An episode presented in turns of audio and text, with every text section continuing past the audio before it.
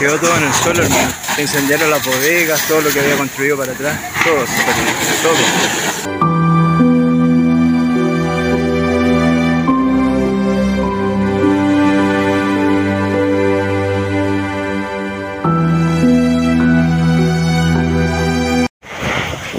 Aquí está el trigo que íbamos a plantar. Ahí está la envasadora de, de sacos, quedó hecha pebre. Quedó toda quemada. Aquí había un torno también, me acuerdo. No hay rastros del torno.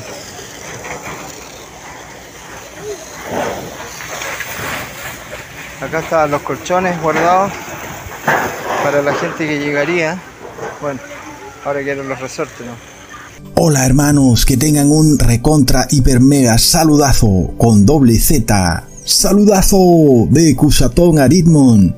Bienvenidos a un nuevo video. Oramos hoy a nuestro Padre Eterno. Padre Santo, te damos gracias por la vida. Por favor, cuida y protege nuestra vida, tanto en este mundo como en el venidero. Sin embargo, que se haga siempre tu voluntad. En el nombre de Jesús. Amén. Bueno, hermanos, en este video quiero hablar un poco sobre la reciente calamidad que ha sufrido nuestro hermano en la fe en su vivienda en el país de Chile, la cual de repente por culpa de una chispa en la cocina se prendió fuego y las llamas la consumieron completamente hasta quedar reducidas a ruinas toda la casa. Y nuestro hermano, cuyo nombre es Patrick, de repente quedó sin su hogar, sin su techo. No solo él, obviamente, sino toda su familia, su esposa e hijos.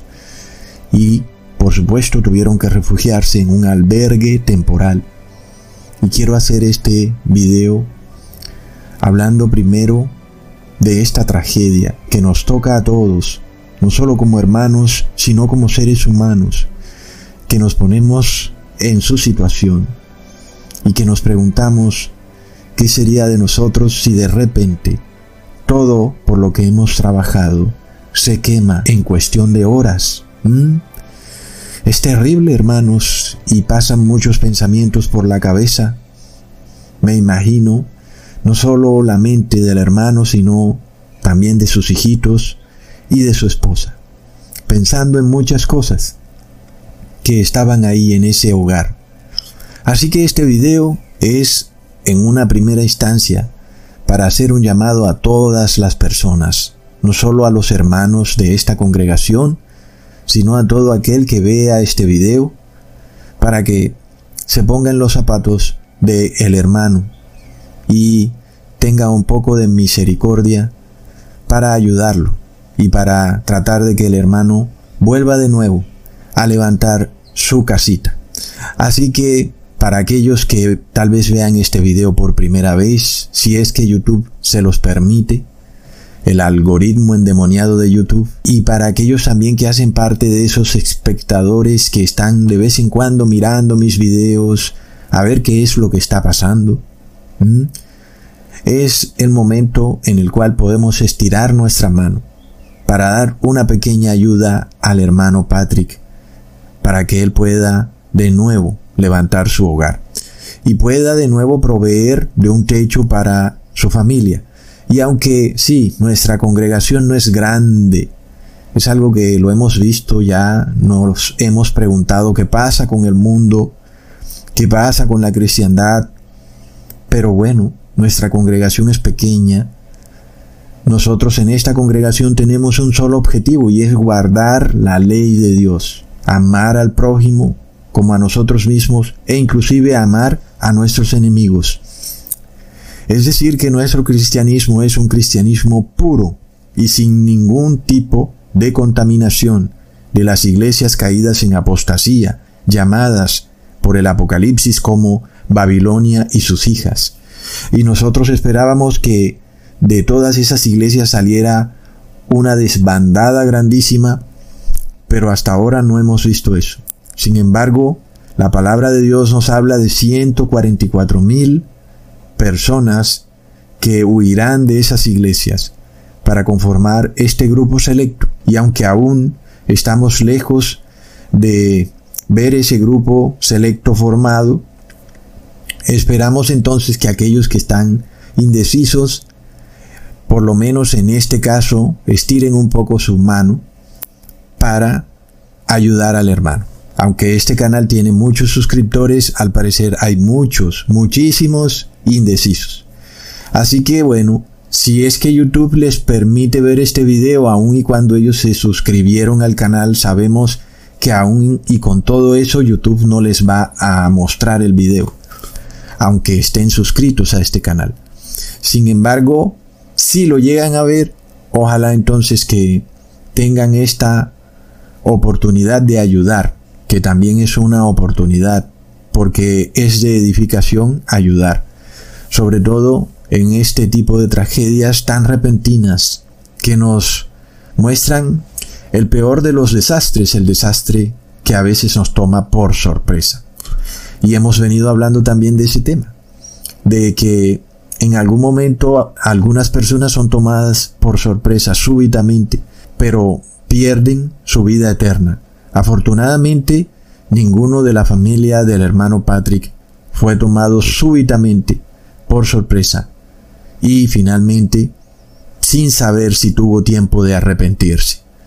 Menos mal entonces que ese incendio no cobró la vida de ninguno de sus familiares. Menos mal, gracias a Dios, le damos gracias al Padre que los protegió con su manto protector que envió a los santos ángeles a proteger a toda su familia y de nuevo somos muy agradecidos con nuestro Padre Celestial, que ninguno de sus familiares ni él sufrió ni el más mínimo quemonazo o que tal vez algo le haya caído encima, en fin, no les ocurrió nada, gracias a Dios.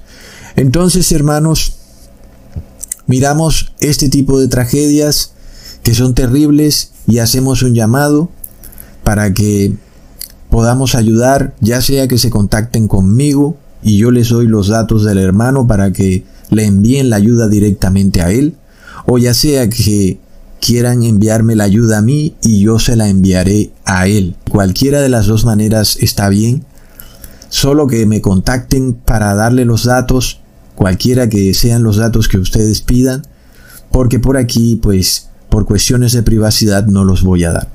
Así que, hermanos, la idea es finalmente que le llegue la ayuda al hermano para que pueda finalmente volver a levantar su casa, ¿ok? Aunque sabemos que estamos en días de aflicción, también sabemos que el deber de los hermanos de la iglesia es consolarnos mutuamente. Leamos en Primera de Tesalonicenses capítulo 5 versículo 11 por lo cual consolaos y edificaos los unos a los otros, así como lo hacéis.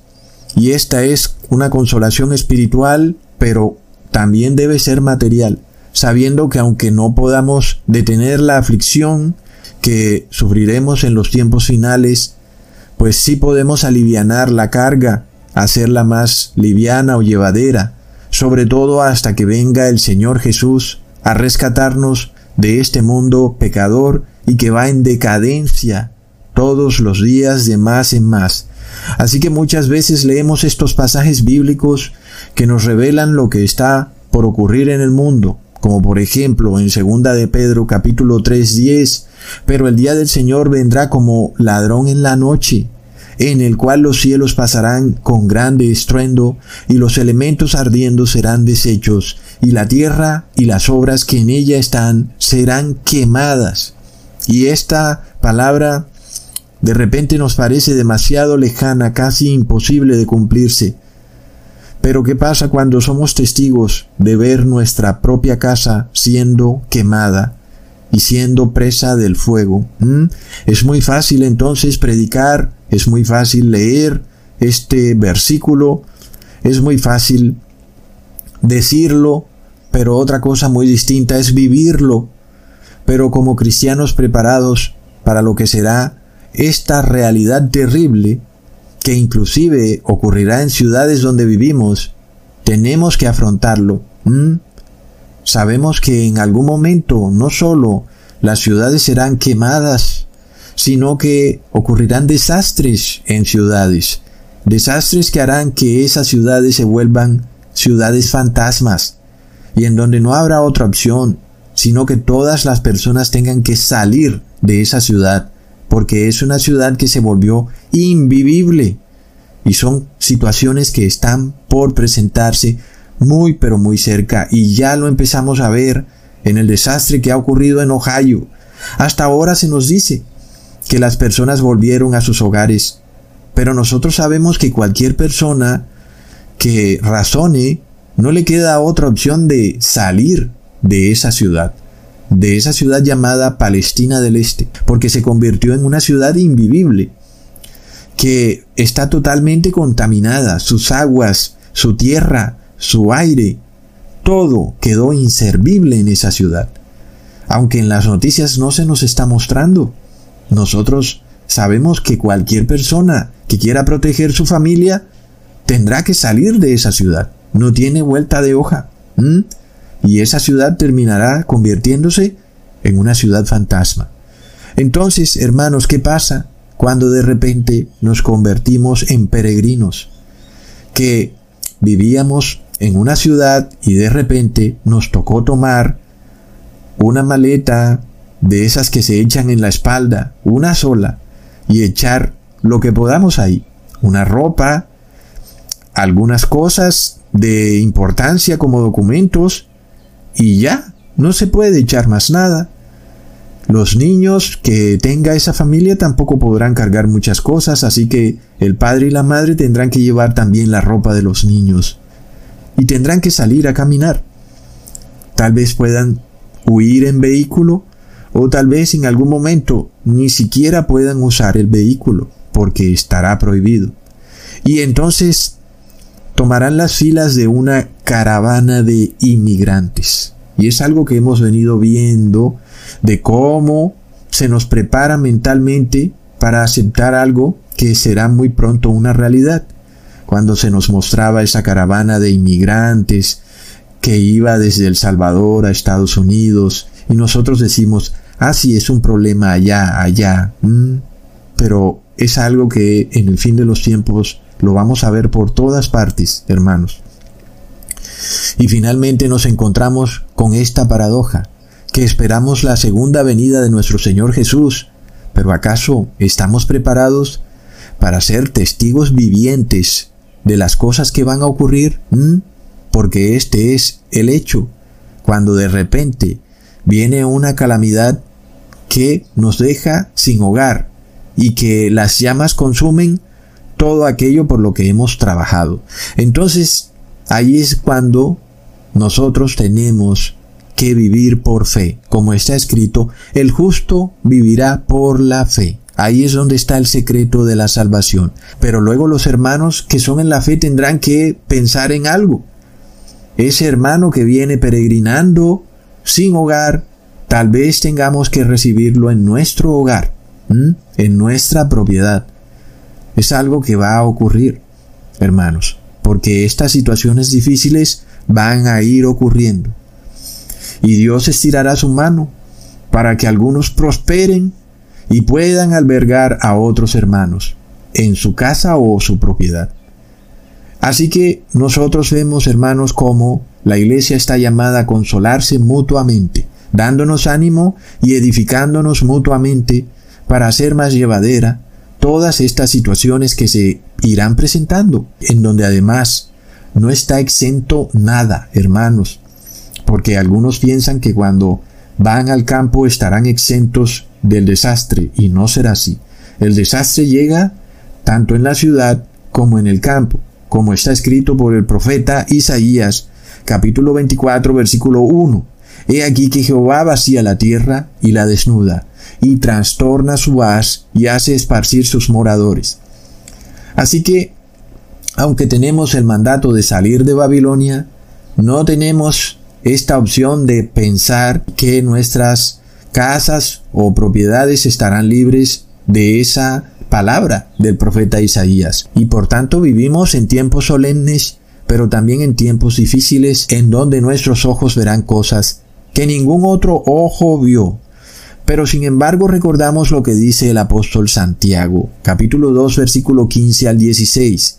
Y si el hermano o la hermana están desnudos y tienen necesidad de mantenimiento de cada día, y alguno de vosotros le dice, id en paz, calentaos y hartaos, pero no les diereis las cosas que son necesarias para el cuerpo, ¿qué aprovechará? Hermanos, así que este es el llamado que les hago a todos para que el hermano Patrick pueda por lo menos tener lo básico para irse desenvolviendo en el objetivo de volver a levantar su casa mientras se recupera de su pérdida. Aunque no somos una congregación grande que tenga varias sedes, que tenga contadores, que tenga personería jurídica y que tenga cuentas bancarias a nombre de una empresa, en fin, no tenemos ese poder financiero, sabemos que nuestra ayuda, aunque sea pequeña, será multiplicada, hermanos, así como cuando Jesús estaba reunido con toda esa multitud de cinco mil personas, y hizo la pregunta, ¿qué tienen ustedes para darle a esta gente? ¿Mm? Los apóstoles no tenían nada. Según su conocimiento, decían que eran estos dos peces y cinco panes para alimentar a esta multitud. Leamos en Mateo capítulo 14, versículo 14 al 21. Y Jesús vio una gran multitud y tuvo compasión de ellos y sanó a los que de ellos estaban enfermos y cuando anochecía se acercaron a él sus discípulos diciendo, El lugar es desierto y la hora ya pasada. Despide a la multitud para que vayan por las aldeas y compren de comer. Jesús les dijo, No tienen necesidad de irse, dadles vosotros de comer. Y ellos dijeron, No tenemos aquí sino cinco panes y dos peces. Y él les dijo, Traédmelos acá. Entonces mandó a la gente a recostarse sobre la hierba y tomando los cinco panes y los dos peces, y levantando los ojos al cielo, bendijo y partió y dio los panes a los discípulos, y los discípulos a la multitud. Y comieron todos y se saciaron, y recogieron lo que sobró de los pedazos, doce cestas llenas. Y los que comieron fueron como cinco mil hombres, sin contar las mujeres y los niños. Hermanos, nosotros vemos cuál es la forma que nuestro Padre Eterno le ha placido para que podamos lograr los milagros. Y es que primero tengamos nosotros que dar con fe. Esa es la única manera de que algún milagro se pueda dar en este mundo. Puede que lo que tengamos sea muy pequeño, puede que parezca insignificante, como decían los apóstoles, que son estos dos peces y estos cinco panes para alimentar cinco mil personas. Parece muy pequeño. Sin embargo, el apóstol no entendía aún cómo funciona el plan de salvación de Dios para el ser humano, el cual está centrado desde y hacia el ser humano. Es entonces el ser humano quien pone en acción el poder celestial y es el ser humano quien finalmente recibe ese poder celestial. Entonces la bendición parte del ser humano y le llega al ser humano, y Dios la multiplica grandemente. Por lo cual vemos que no fue Jesús quien hizo de repente aparecer dos peces y cinco panes, no, fueron los discípulos quienes tenían que darlos. La lección para ellos era esta, Dios no hará nada a menos que nosotros movamos nuestras manos. Así sea algo demasiado pequeño, que nos parezca imposible que podamos lograr algo con una ayuda tan pequeña. Pero eso es lo que Dios quiere, que nos movamos en fe, y esa fe recibe la bendición de Dios. ¿Mm? Finalmente, hermanos, cuando nosotros damos una ayuda, demos gracias a Dios que podemos dar ayuda. Porque no olvidemos que Jesús repartió los dos peces y los cinco panes que se multiplicaron, lo primero que hizo fue darle gracias al Padre Eterno.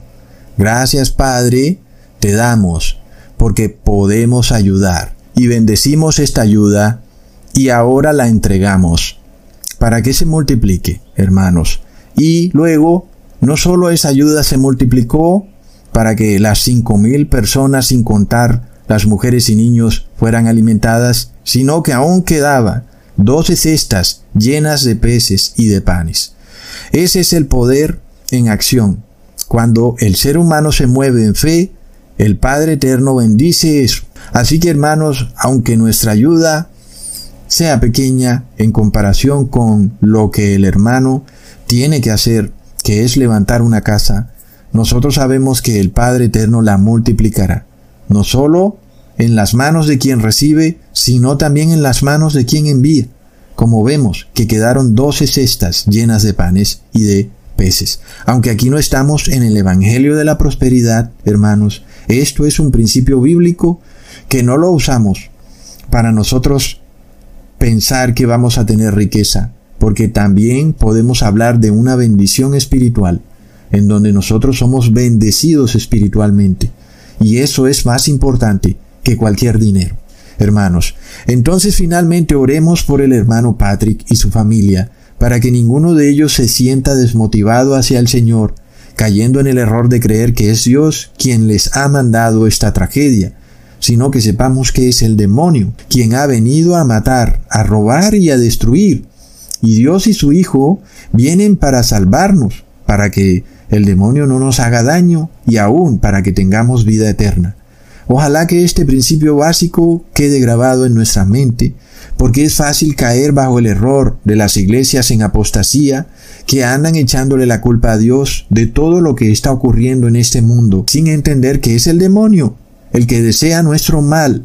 Sin embargo, todo lo malo que el demonio hace, Dios lo transforma en una bendición para aquellos que son justos y viven por fe. Leamos en Romanos capítulo 8 versículo 28 y sabemos que a los que aman a Dios, todas las cosas les ayudan a bien, esto es, a los que conforme a su propósito son llamados.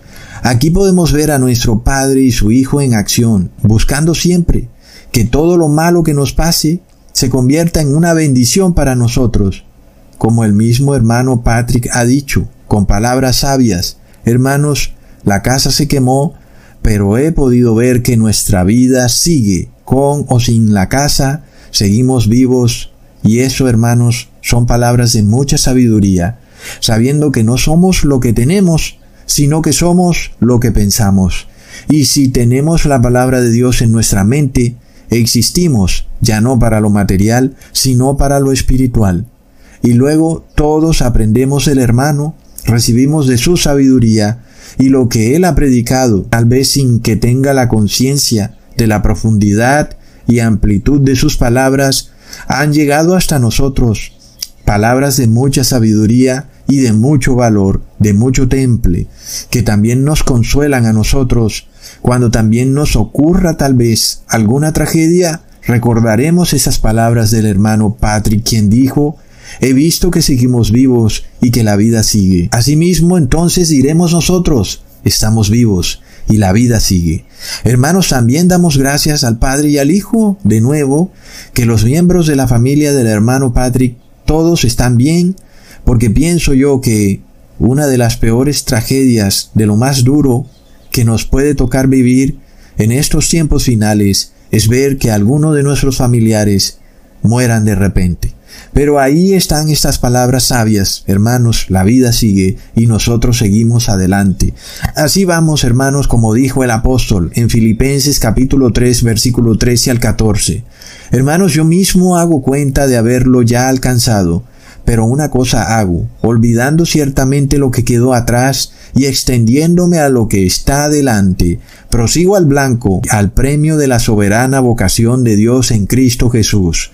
Así que Hermano Patrick, no mires hacia atrás, no recuerdes tu antigua casa, ni lo que tenías en tus cajones, ni en tus muebles, ni cómo era, olvida todo eso que queda atrás y ahora mira hacia adelante, sabiendo que lo que Jesús tiene para nosotros es siempre bueno y mejor, porque es para nuestra salvación y para ir siempre al objetivo número uno, a nuestra salvación eterna, Siempre adelante, hermanos, siempre firmes, como dijo el apóstol en Primera de Corintios capítulo 15 versículo 58.